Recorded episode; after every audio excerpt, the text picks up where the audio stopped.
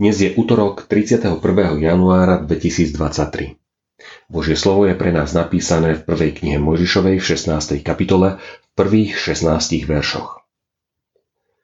Ale Abrámovi jeho žena Sáraj nerodila. Mala však egyptskú slúžku menom Hagar. Sáraj povedala Abrámovi.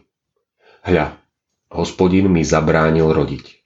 Vojdi teda k mojej slúžke. A zda by som sa z nej mohla dožiť syna.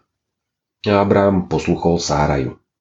Vtedy Sáraj, žena Abrámová, vzala svoju slúžku, egyptianku Hagaru.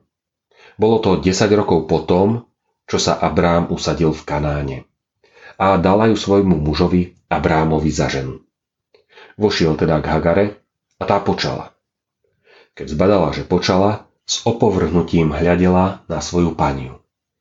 Vtedy Sáraj povedala Abrámovi. Zodpovednosť za moju krivdu padá na teba. Sama som ti dala svoju slúžku do náručia, ale teraz, keď vidí, že počala, som opovrhnutá v jej očiach.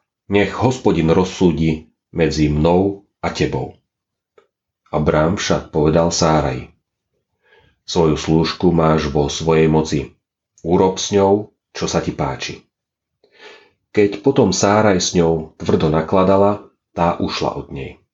Tu ju stretol aniel hospodinov pri žriedle vody na púšti, pri žriedle na ceste do Šúru a riekol Hagar, slúžka Sárajina, odkiaľ prichádzaš a kam ideš? Ona povedala, utekám pred svojou paňou Sárajou. Vtedy jej riekol aniel hospodinov. Vráť sa ku svojej panej a pokor sa pod jej ruku. A ďalej jej aniel hospodinov hovoril. Veľmi rozmnožím tvoje potomstvo, takže ho pre množstvo nebude možné ani spočítať. A aniel hospodinov pokračoval v reči.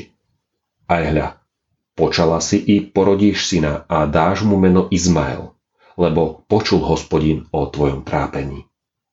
Bude to človek ako divý osol, jeho ruka bude proti všetkým a ruky všetkých budú proti nemu bude naprotiveň všetkým bratom.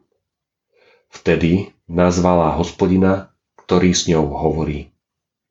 Ty si El Roy, lebo povedala, v skutku som sa dívala na toho, ktorý ma vidí. Preto sa táto studňa volá Ber Lachaj Roy. Leží medzi Kádešom a Beredom. Hagar porodila Abrámovi syna a Abrám pomenoval syna, ktorého mu Hagar porodila Izmaelom. Abrám bol 86-ročný, keď mu Hagar porodila Izmaela. Hra na Boha prináša zmetok. Táto kapitola nás varuje pred tým, aby sme Božie slovo neprekrúcali podľa svojich zámerov. Čakanie na prisľúbeného potomka bolo dlhé a netrpezlivá Sáraj neodolala pokušeniu, prebrala iniciatívu, lebo Abrám konal podľa nej pasívne. Viera oboch sa tak ukázala ako nezrelá a nepevná. Niekedy si aj my myslíme, že Boh nevidí našu situáciu a nekoná.